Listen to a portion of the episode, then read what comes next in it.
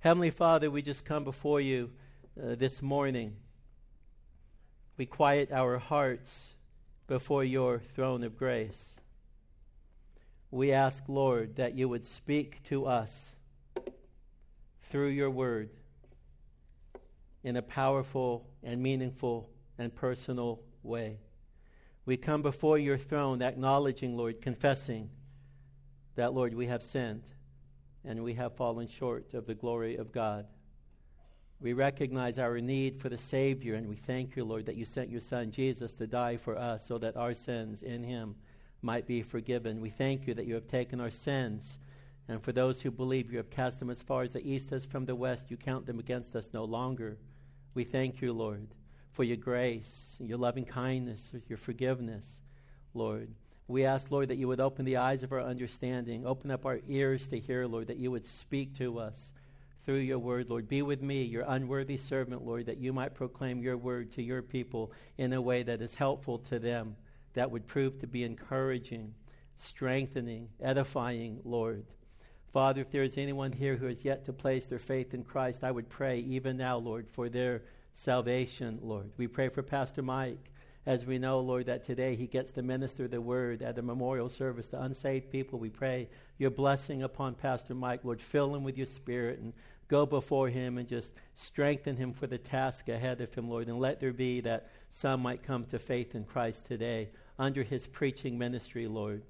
We pray, Father, for other churches uh, in the city and in the state and throughout this country, across the globe, Lord, your blessing upon the churches. We pray your blessing upon our missionaries, Lord, as they gather too to worship you, Lord, this Lord's Day. And Father, uh, we just, uh, above all things, we're thankful for Christ whose blood was shed. It's in his name that we pray. Amen. Amen. Uh, fired from his job as a journalist and told that he lacked imagination and he had no good ideas. He followed up with an attempt as a business owner, but he was forced to file bankruptcy. Such failures were a blow to his ego. Yet these same failures helped to pave the way for Walt Disney to have a successful career. Uh, the boy was told that he was too stupid to learn anything. He was fired from his first two jobs for not being productive enough. He failed more than 10,000 times before successfully inventing the Edison light bulb. The report at the combine read poor build, skinny, lacks great physical strength, lacks stature, lacks mobility, lacks a strong arm, and he gets knocked down too easily. But now, 20 years later, Tom Brady is considered by many to be the greatest quarterback in the history of the NFL. Uh, he was experiencing a crisis of faith. Countless others were succumbing to the tide of liberalism. Educated men questioned the authority and inerrancy of Scripture. He was being pressured to embrace the liberal approach to the Bible and it was at Forest Falls that he wrestled with God, and he determined that he would take God at his word. And since then, he would not preach a message without declaring, The Bible says. And the Lord used Billy Graham in powerful ways to lead countless people across the globe to faith in the Lord Jesus Christ. Each of these men experienced difficult days. Each was faced with the temptation to give up. But despite the challenges that they faced, they managed to press on until a door of success opened up for them. In our story today, we meet a man who had his own set of challenges. His second missionary journey included a sharp conflict with one of his best friends. It included failed attempts to minister in places where he had planned to go. It took him into unexpected places where he would suffer persecution. He was beaten, thrown into prison, chased out of cities, hindered by Satan, and he was called names. Educated folks called him an idle babbler, a seed picker. In addition to this, he feared that his ministry to the Macedonians was in vain. He feared failure. By the time he arrives in Corinth, he is worn out. But he is far from finished, as we shall see.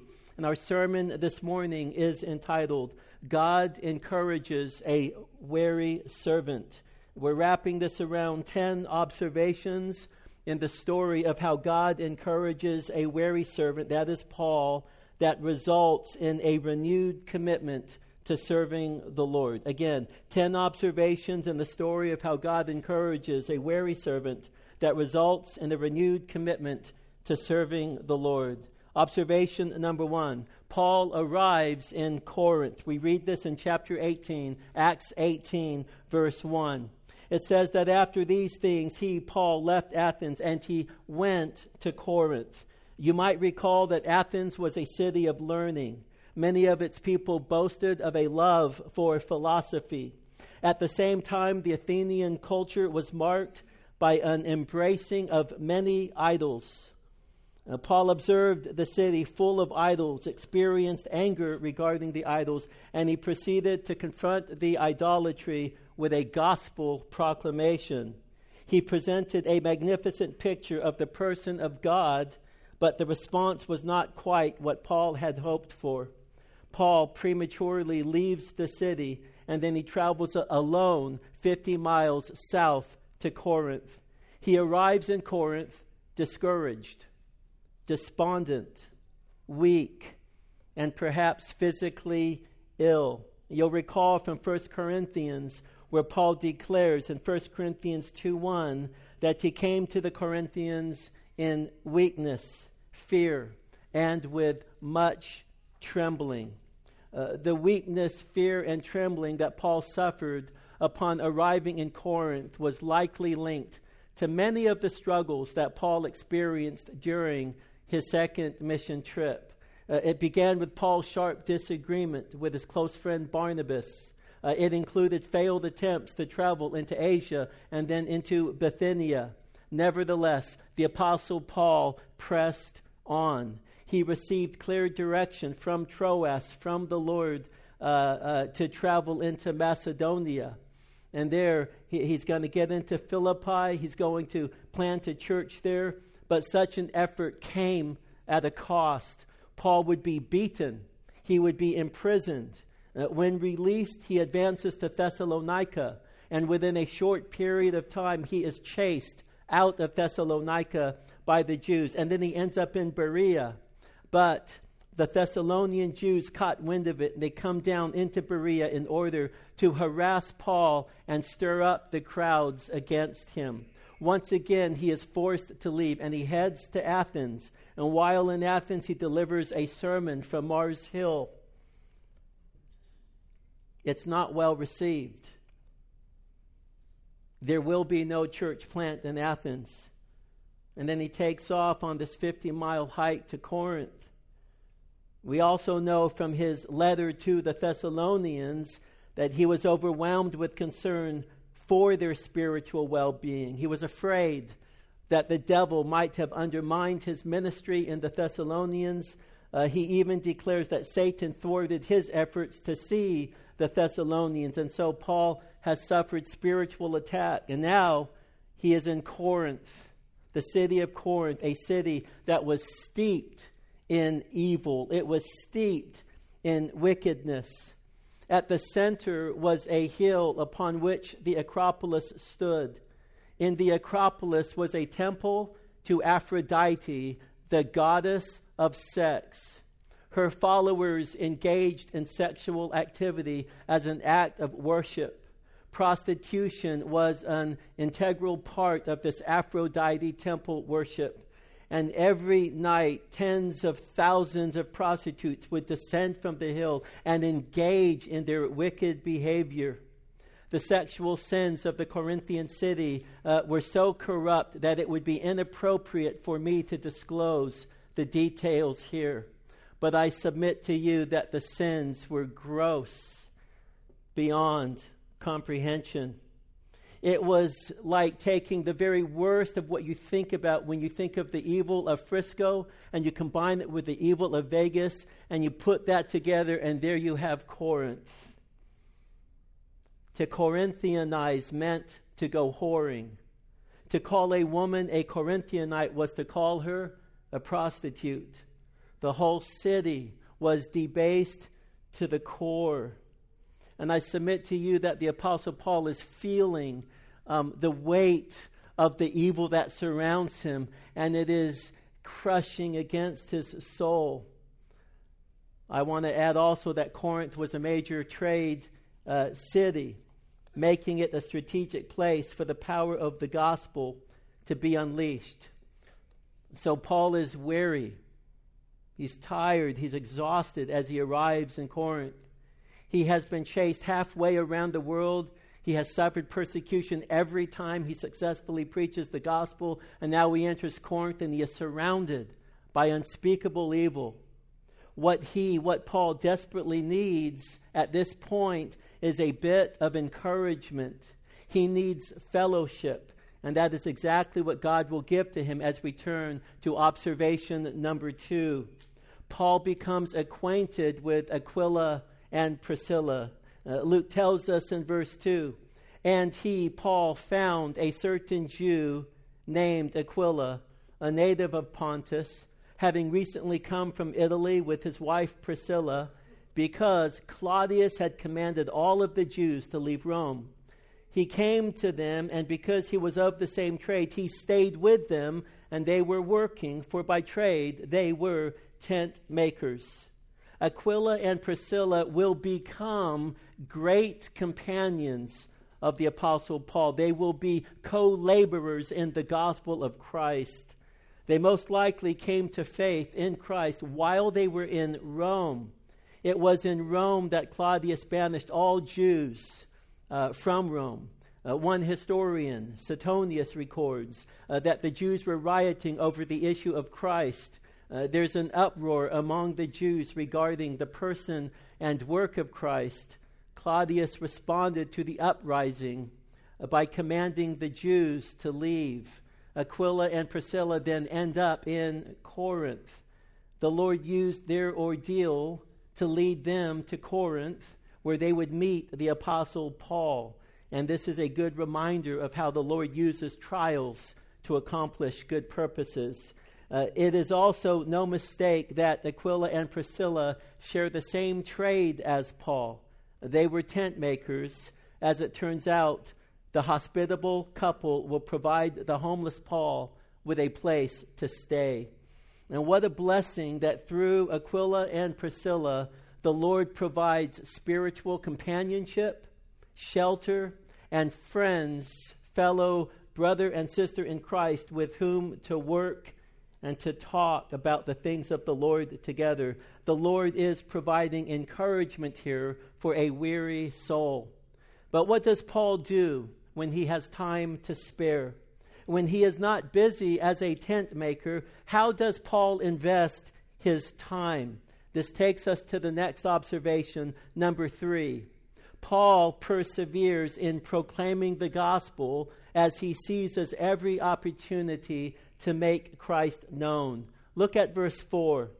Luke tells us that he, Paul, was reasoning in the synagogue every Sabbath and trying to persuade, trying to persuade Jews and Greeks to embrace Christ, of course, and to come to faith in the Lord Jesus Christ.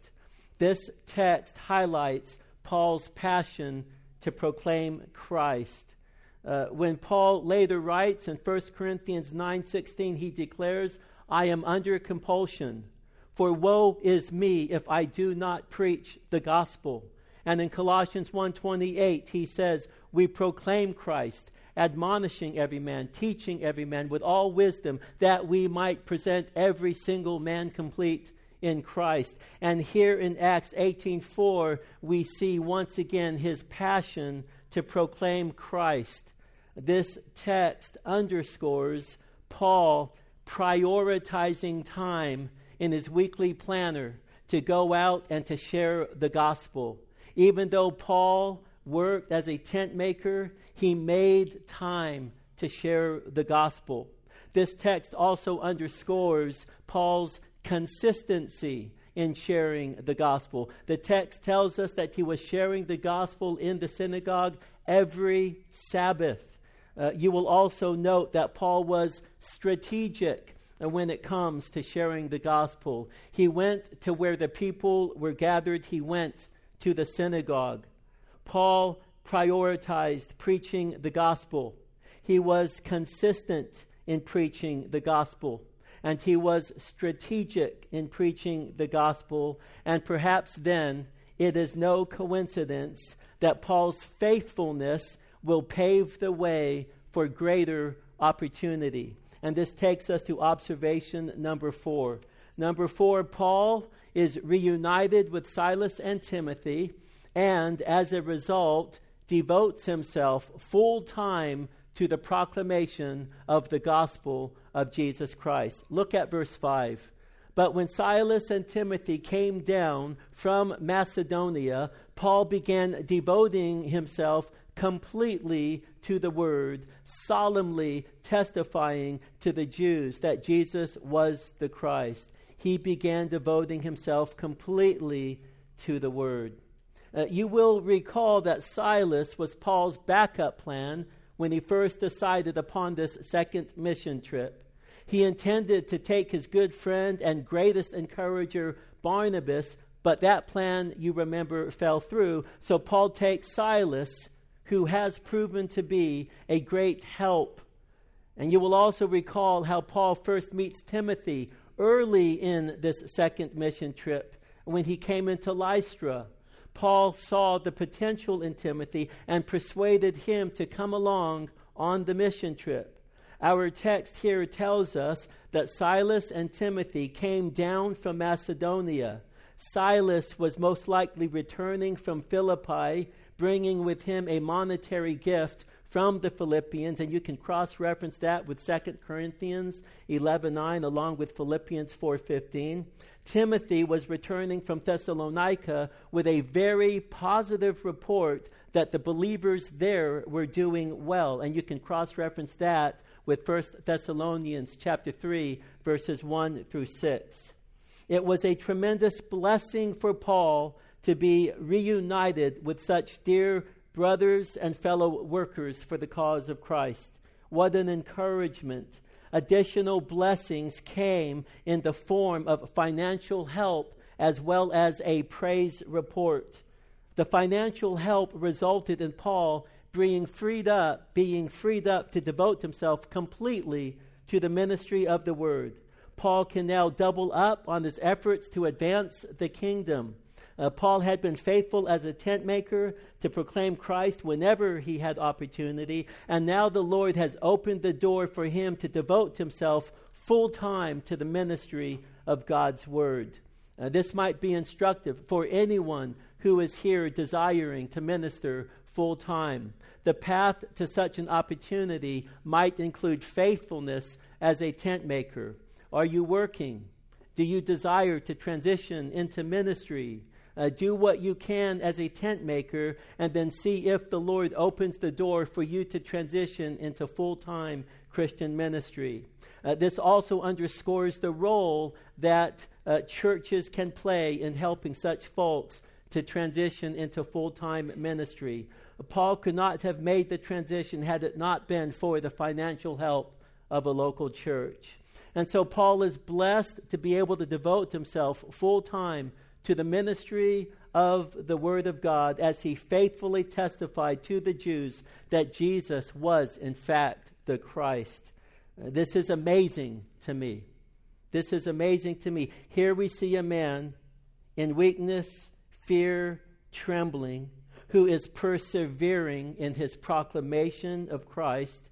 We know that he had reason for encouragement, but we must not lose sight of the fact that ministry is not a walk in the park and that Paul is bearing up under the weight of ministry. And we get a glimpse of this as we turn to observation number five.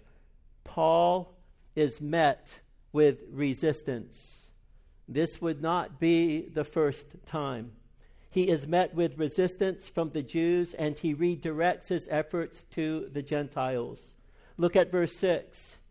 We read, And when they, they being the Jews, resisted and blasphemed. So they regi- re- resist the preaching of Paul, they resist the gospel. This would have been disheartening for Paul. It would have been disheartening.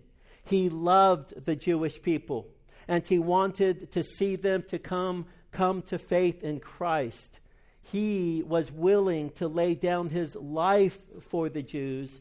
In fact, he says as much later when he writes to the Romans during his stay at Corinth on this third missionary journey. Listen to what he says then. In Romans 9 2, he says, I have great sorrow and unceasing grief in my heart for I could wish that I myself were accursed, separated from Christ for the sake of my brethren, my kinsmen, according to the flesh. And so, you can imagine how difficult it would have been for Paul when the Corinthian Jews resisted and blasphemed. But Paul would not be undone. Listen to Luke describe Paul's response to the Jewish rejection. We read that he shook out his garments and he said to them, Your blood be on your own heads. I am clean. From now on, I shall go to the Gentiles. Paul defends the fact that he had faithfully preached the gospel of Jesus Christ to the Jews at Corinth. They had heard all that they needed in order to get right with God. Paul had fully explained the person and the work of the Lord Jesus Christ. God's plan of salvation was fully laid out. Paul held back no punches. And so Paul now could declare, Your blood be on your own heads. I am clean. May the Lord help us to faithfully share the gospel with the folks that He places in our own spheres of influence. May it be that at the end of the day we can say, I am clean. Your blood be on your own heads. Uh, Luke describes Paul's next move. Look at verse 7. And he departed from there, and he went to the house of a certain man named Titius Justus a worshiper of God whose house was next to the synagogue. So there you have it. Paul departs from the blasphemous and guilt ridden Jews and he goes all the way over to the house next door. Uh, the owner of the house was Titius Justus. His name indicates that he was a Roman, and since Romans typically had three names, many commentators speculate that this is Gaius Titius Justus. He could well be the Gaius of Romans 16:23 and 1 Corinthians 1:14. The church met in Gaius's home, and if this Titius Justus is opening his home for believers such as Paul, then he may very well be Gaius Titius Justus. 1 Corinthians 1:14 tells us that Paul baptized Gaius. It could be that Paul comes into the home of Titius Justus eventually baptizes him and the Crispus mentioned in the following verse. And then the church that gets planted ends up having a meeting place in the home of Gaius Titius Justus. Well, you can take that for whatever it's worth, and here I am getting ahead of myself. Uh, until this point, there's no clear, nothing clear that folks were coming to faith under Paul's preaching in Corinth. The NASB version of verse 4 tells us that Paul was trying to persuade Jews and Greeks. But again, there is no reason to think that folks were coming to faith under the preaching ministry of the Apostle Paul at this point. Uh, the resistance of the Jews in verse 6 is the basis for Paul directing his attention to the Gentiles, but Paul is about to be in for a big surprise. And we see this as we come to observation six. Number six, the Lord begins a work of saving many people. God is going to begin a wonderful and a powerful work of saving many people. It tells us in verse 8 and Crispus, the leader of the synagogue, the leader of the synagogue, believed in the Lord with all of his household. And many of the Corinthians, when they heard, were believing and being baptized as well. I underscore the fact that they heard, they believed, and then they were baptized, and in that order. I want to highlight at this point the fact that Paul has reason to feel encouraged. Uh, the Lord provide, provided companionship to Aquila and Priscilla, and along with that, a place to stay. He had employment. The Lord provided opportunity for Paul to preach the gospel. And the Lord brought Silas and Timothy back to Paul along with a praise report and a monetary gift, freeing Paul to preach the gospel full time. He had reason to feel encouraged. God was giving him reason to feel encouraged. And now we read that folks are beginning to come to faith in Corinth. It is no small matter that the synagogue leader, along with his entire household, came to faith in Christ. Folks that are steeped in their religion are often the most difficult converts, but here we see the power of the gospel to transform a man. Crispus and his family come to faith in Christ. I might also add that such a conversion would not have settled well with the Corinthian Jews. Hold on to that thought. Not only did Crispus and his household get saved, but Luke tells us many of the Corinthians, many of the Corinthians came to faith as well. We are talking about hard hearted, morally despicable folks coming to faith in Christ. This underscores the power of the gospel to transform the vilest of sinners. I have to wonder about the Apostle Paul. Remember when he wrote to the Romans a, a bit later? And, and, and he says, um, though they knew God, they did not glorify him as God, nor did they give thanks. But he says their foolish hearts were darkened, and then God gave them over. And as you look at God giving them over, at the very end, he talks about how they were exchanging natural relations for the unnatural. He gave them over to gross sexual sin. And here we discover in Corinth that those who were involved in gross sexual sin, Corinthian people, are coming to faith in Christ. The Lord is doing a mighty work. He is beginning a mighty work in Corinth at this point. Nevertheless, Paul is struggling as he perseveres in ministry. Uh, the weight of ministry is crushing and Paul is about to succumb to the pressure. It is as if he is a time bomb ready to explode. And perhaps this is because he knew experientially and he felt intuitively that he was now going to suffer all over again some form of persecution. After all, this had been the pattern, right? He preaches, lives transformed, and boom, persecution follows. And here we have the synagogue leader, along with his entire household, as well as many Corinthians coming to faith in Christ. For Paul, it follows that he will now experience persecution. At this stage of his ministry, he was tired, tired of getting beat up and chased around for preaching Christ.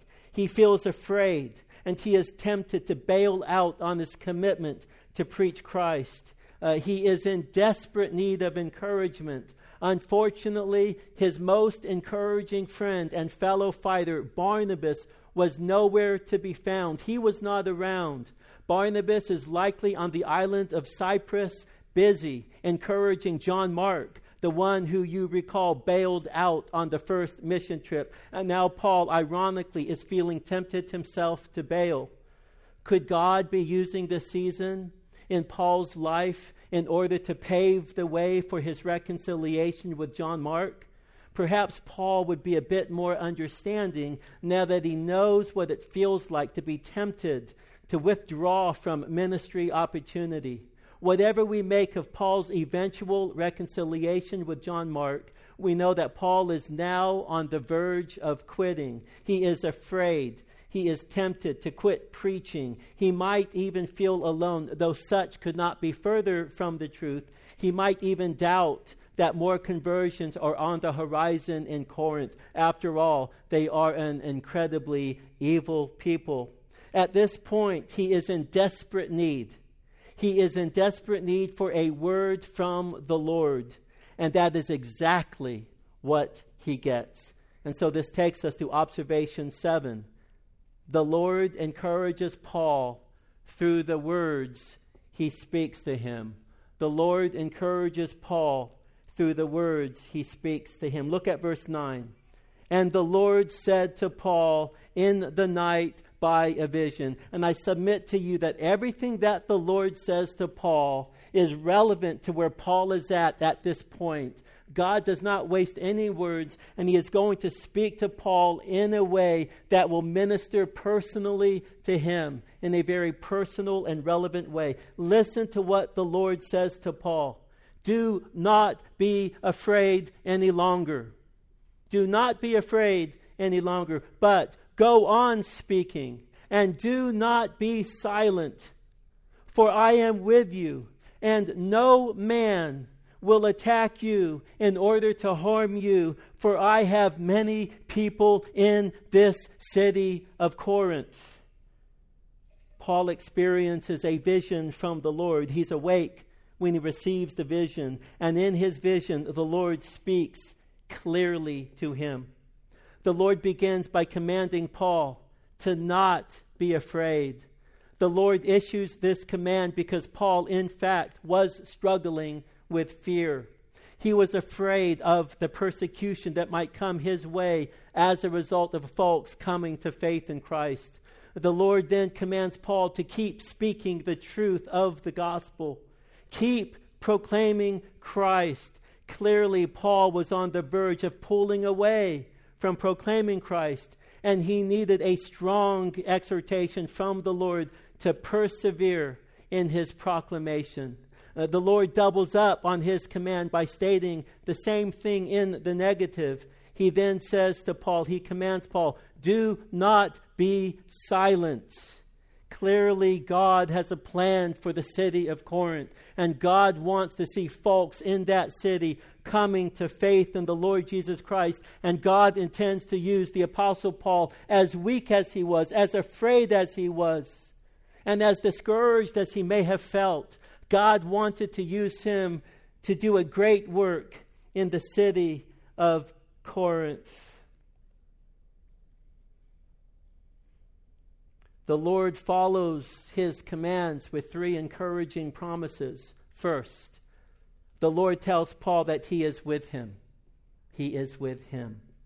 You would think that the great apostle Paul had no need to be told that the Lord was with him.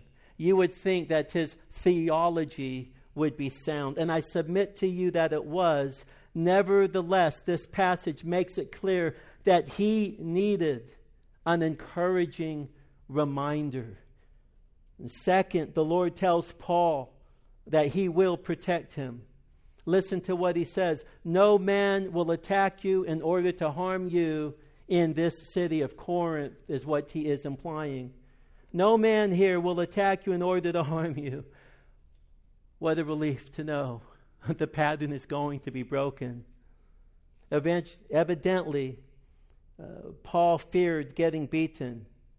He had been beaten before, and he was not all that interested in getting beaten again. And so the Lord promises Paul that, at least while in Corinth, he will not suffer physical harm. It's noteworthy that later, during his third missionary journey, years later, uh, on that journey, remember when he gathers the Ephesian elders together and he tells them, that the Spirit was revealing to him that he is going to suffer in every city. On that occasion, he could stare persecution in the face and say, Bring it on, bring it on. But here at this moment, he needed for the Lord to say, At this point, Paul, I'm telling you, you're safe. I am your protector, and no harm is going to befall you in this city. Third, the Lord tells Paul that he has many people in the city of Corinth. Uh, in essence, there are those whom the Lord has chosen from the foundation of the earth, that in the city of Corinth there were elect people that God was going to save, and the Lord wanted for Paul to know that. This is a guarantee that Paul's ministry in Corinth will be met with success. Folks will come to faith in Christ. Uh, this is an encouragement to a man who, in his heart of hearts, desires nothing more than to see people coming to faith in the Lord Jesus Christ. While each of these promises are directed specifically to Paul, they are equally true of us as well. Think about it. The Bible teaches that the Lord is with us as we seek to do ministry for the glory of God. And as we go through difficulties in the process of doing ministry, and as we feel the weight of ministry coming down upon us from time to time, the Bible teaches us that the Lord is with us. He is with us to the very end of the age. He will never leave us and He will never forsake us. Nothing can separate us from the love of Christ. And what a comfort when the weight of ministry seems to be too great to bear. The Bible also teaches that the Lord is our protector. The Lord, in short, told Paul, I will protect you, and the Lord is our protector as well. He will not allow us to go through anything that is not filtered by his sovereign hand. He is the good shepherd in whose hand is the rod and staff that serve to protect us. We know that no matter what happens, it happens for our good. We will suffer no harm at the hand of the enemy unless it is for God's glory and for our good. The Bible also teaches that the Lord takes no pleasure in the death of the wicked. It's his desire that none should perish, but that all should receive eternal life. And we have no reason to think that the Lord would not want to save lost souls. Thus, we can share the gospel, fully expecting that some will come to faith in the Lord Jesus Christ. And, and the Lord tells Paul, to keep on speaking. The Lord tells Paul, I've got many in the city. And I believe that the Lord would speak to us today and say, Proclaim Christ, preach the gospel, go into all of the nations and, and, and, and bring people to Christ, baptizing them in the name of the Father, Son, and Holy Spirit.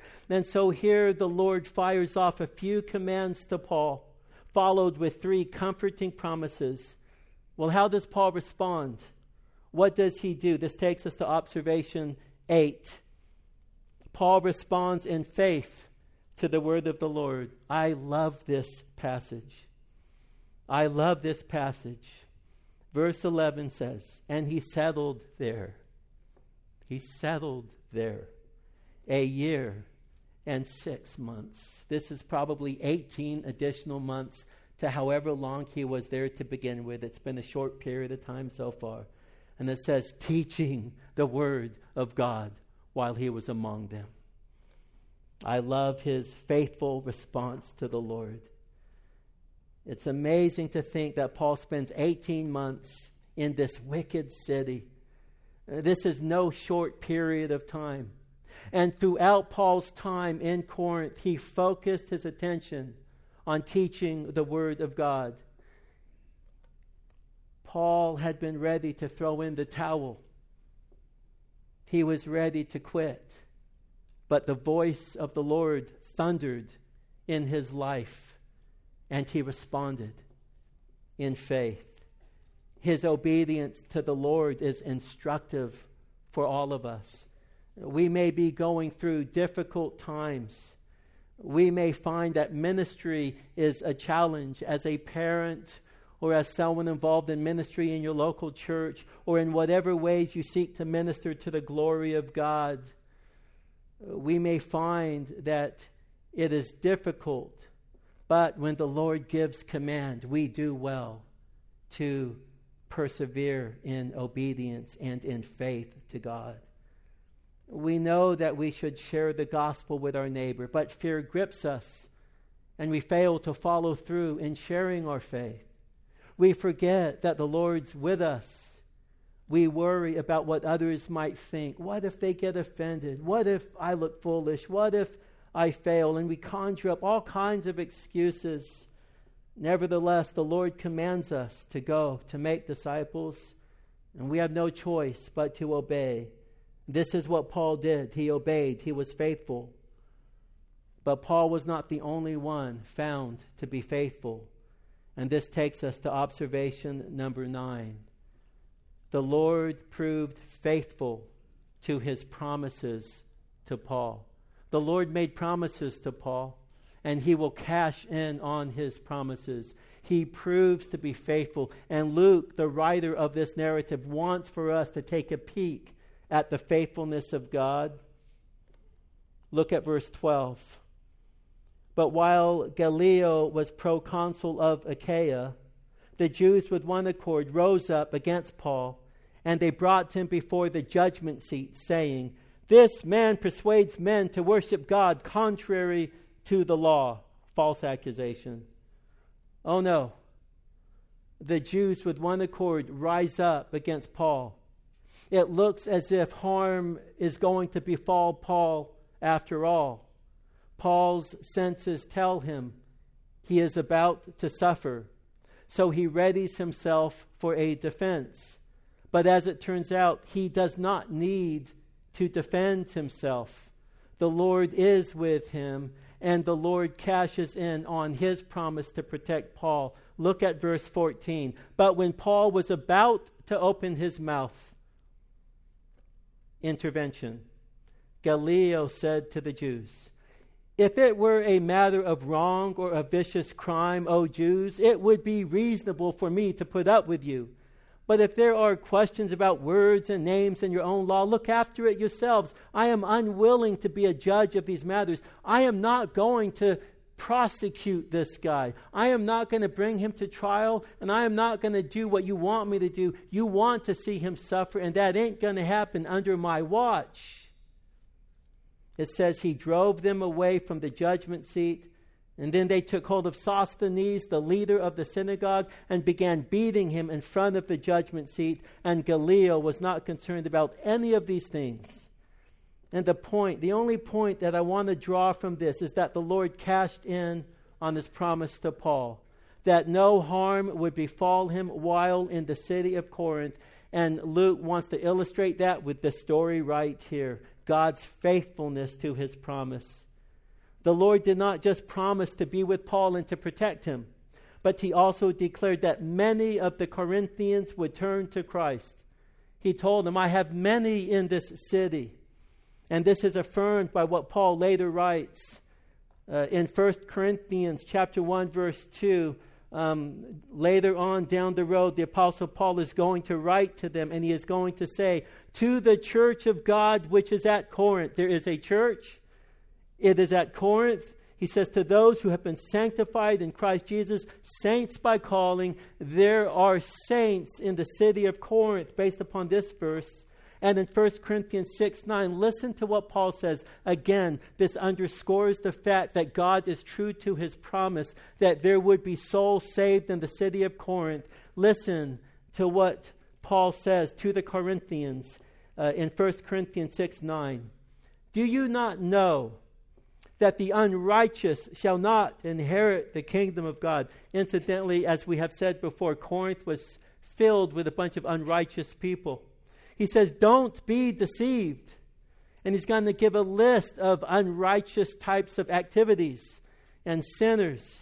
He says, Neither fornicators, nor idolaters, nor adulterers, nor effeminate, nor homosexuals nor thieves, nor the covetous, nor drunkards, nor revilers, nor swindlers. None of these people, Paul says, shall inherit the kingdom of God. And when you back up to the word idolater, that's amazing to think that an, an, idolater is someone who puts anyone or anything before the Lord and worships that rather than the Lord himself. There is a lot that is covered by this list, and Paul says, such will not inherit the kingdom of God.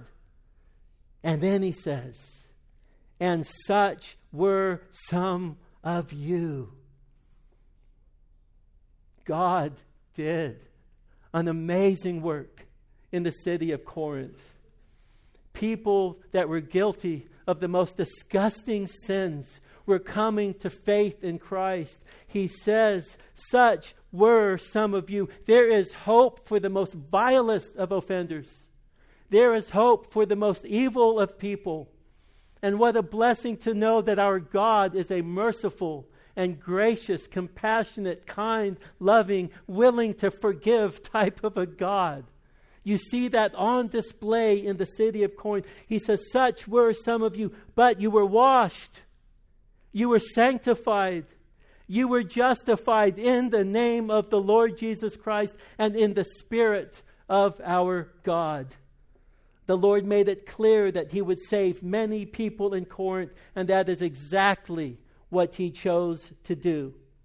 Uh, this is a good reminder to us that God is faithful to his word. What he says will come to pass. We have every reason to trust in him. The Lord proved faithful to his promises to Paul during his stay in Corinth. And so this takes us to observation 10, our final observation. Follow along with me. Paul Paul leaves Corinth greatly encouraged and with a renewed commitment to the Lord. Look at verse 18. And Paul, having remained many days longer, took leave of the brethren. He leaves Corinth and he put out to sea for Syria, and with him were Priscilla and Aquila, willing and able ministry partners. Paul is now leaving Corinth. With him are Priscilla and Aquila. He met them when he first arrived in Corinth, and over the 18 plus months, they proved to be a tremendous blessing, and now they are joining Paul as he finishes out the second mission trip. Luke goes on to say, listen to this, in Cenchrea, he had his hair cut, for he was keeping a vow. One would be tempted, as I was, to gloss over this verse but then I stopped and I thought to myself, there's a reason it's here. What's the big deal? Paul is in Cenchrea and he decides to get a haircut. But Luke makes it clear this is no ordinary haircut when he says, for he was keeping a vow. Uh, commentators agree that this, in all likelihood, was a Nazarite vow of dedication and commitment to the Lord. The Nazarite vow communicates that one sees himself as being set apart for the work of the Lord. It expresses one's desire to be fully yielded to God completely, come what may. I am all yours. You can do what you want. I am sold out. I want to surrender my life to you, even if that means delivering myself over to the flames. I am yours, God. The Nazarite vow is described in Numbers chapter 6, and you can read through that at your own leisure later. In short, the person entering a Nazarite vow grew his hair out for a time. I cannot enter into a Nazarite vow.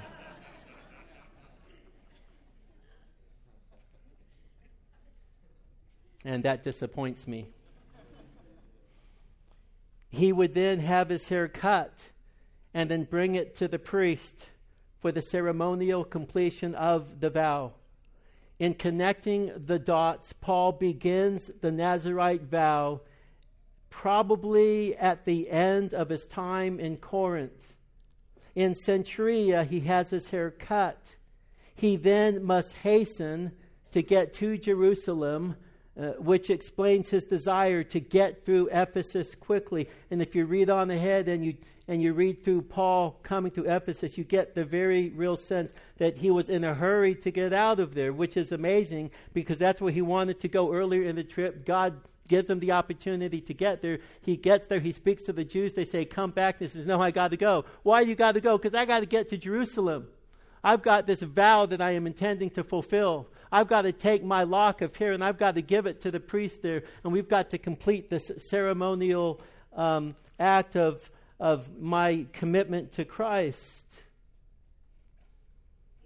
Paul will leave Priscilla and Aquila in Ephesus and hasten to Jerusalem to complete the vow. So you may wonder why Paul would engage in an Old Testament custom now that he is a follower of Christ. Understand that this has nothing to do with salvation. Paul in no way thinks that such a vow made him holier than other people. But clearly, such a custom had meaning for Paul personally. It was a way that Paul could express his appreciation and renewed commitment to the Lord. For Paul, it serves as an outward expression of God's gracious work in his heart. What this tells us is that Paul leaves Corinth in a different state from when he arrived.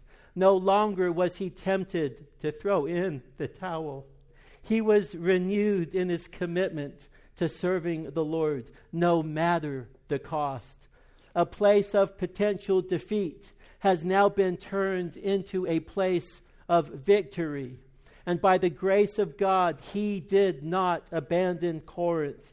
Had he done so, we would not have 1st and 2nd Thessalonians books that were written while Paul was here in Corinth during this second mission trip.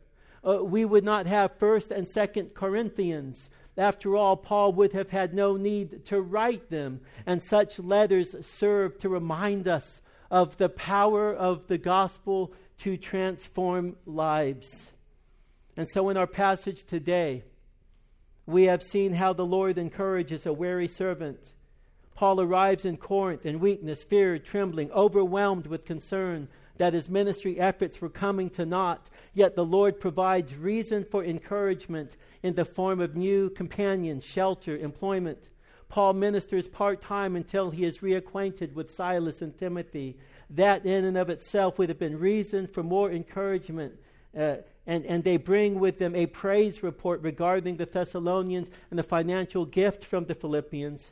Paul was then free to minister full time. Here, Paul has more reason for encouragement. Luke tells us that Paul's efforts are initially met with resistance. We then learn that the synagogue leader and his household, as well as many Gentiles, they come to faith in Christ. And despite all of these reasons to be encouraged, Paul still experienced the inward struggle in his heart. Can you relate to that? Do you understand what it is like when the Lord has blessed you so much, yet inwardly you are struggling? you are struggling to serve the Lord, you find that it's hard, that the weight of ministry, um, you know, can get the better of you from time to time. He was afraid. He was ready to abandon any effort to proclaim the gospel while in Corinth. Uh, he was aware of the pattern. He preaches, sinners get saved, persecution follows. So here we go again. Paul just knew persecution was coming his way. He's afraid, and he is ready to abandon ministry at Corinth. And it is at such a low point that the Lord steps in and he speaks his word to Paul in a vision. There is power in the word of God. There are low points in life where our greatest need is a word from the Lord and God's word to Paul proves powerful. He remains in Corinth 18 months and he witnesses the transforming power of the gospel in the lives of some of the most depraved people. And by the time he leaves, he's greatly encouraged and he is better prepared to make bigger sacrifices for the glory of God and the advancement of his kingdom. This narrative reminds us of several truths that serve us well in our ministry as we journey from brokenness to wholeness through the gospel. And so let me end with a few of these truths. Number one, the Lord sometimes allows his servants to experience seasons of great difficulty.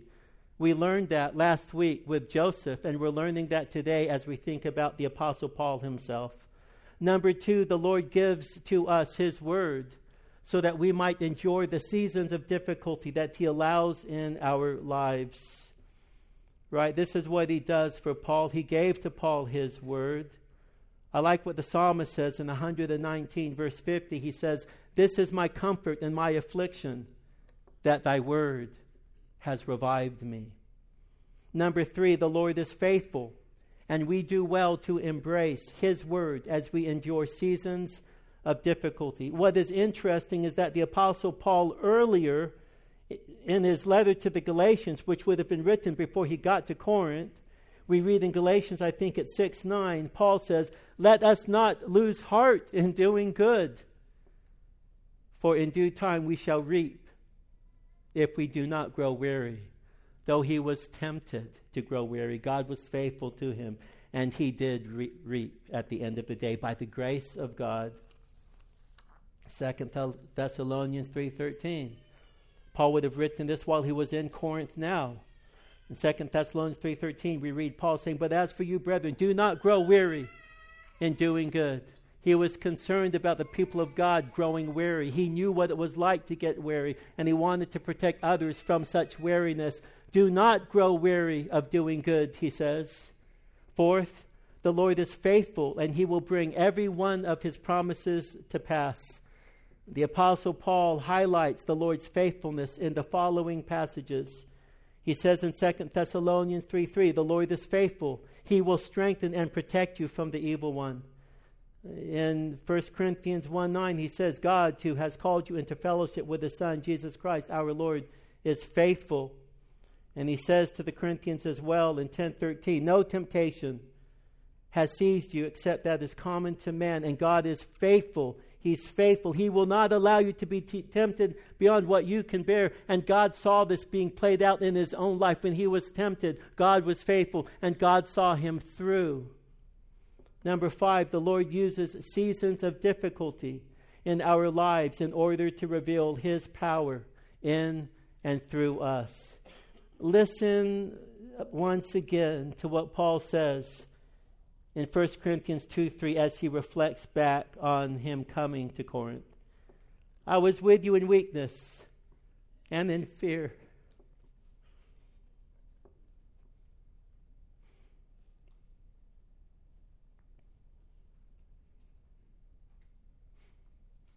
And in much trembling. My emotion is rooted in the fact that I find myself appreciating my brother Paul. And the friend that he is to us. And the example that he has set for us. And his endurance. I was with you in weakness and in fear and in much trembling. My message and my preaching were not in persuasive words of wisdom, but in demonstration of the Spirit and of power. He is understanding that God's power was unleashed in his weakness as he reflects back and he sees all that God had done. I take no credit for myself. All the glory goes to God. I came in weakness, fear, trembling, but God empowered me for the ministry, and God Himself did a mighty work among you guys, the Corinthians. My message in preaching, not in persuasive words of wisdom, but in a demonstration of the Spirit and of power, that your faith should not rest on the wisdom of men, but on the power of God. Let us who are weary trust in the power of God, that by His Spirit He will strengthen us in the inner person, and that He will cause us to thrive to such a way that we will experience Christ dwelling in our heart through faith, grounded in the incomprehensible love of the Lord Jesus Christ, and filled with all fullness. Let us trust that He can use us in our weakness to accomplish great things even as he did with our brother, the Apostle Paul. I want to ask you to join with me in prayer, please. Let's close in prayer.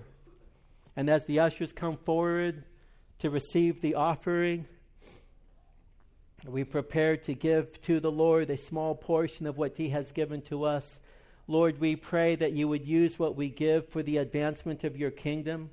We pray, Lord, that at the end of the day, above all things, you might glorify your holy name and that you might see fit to advance your kingdom. We pray, Lord, that you would give to us opportunity to share Christ with those that don't know you, and that, Lord, we would see that you, by your power, are able to cause people to be born again, despite the fact that we ourselves are weak and ignorant. Lord, let your glory be expressed in these clay pots that we are. Take our lives and let them be fully consecrated, Lord, to Thee. Lord, as we sing to you, we pray that you would be pleased with, with the hearts with which we sing praise to you. In Jesus' name we pray. Amen.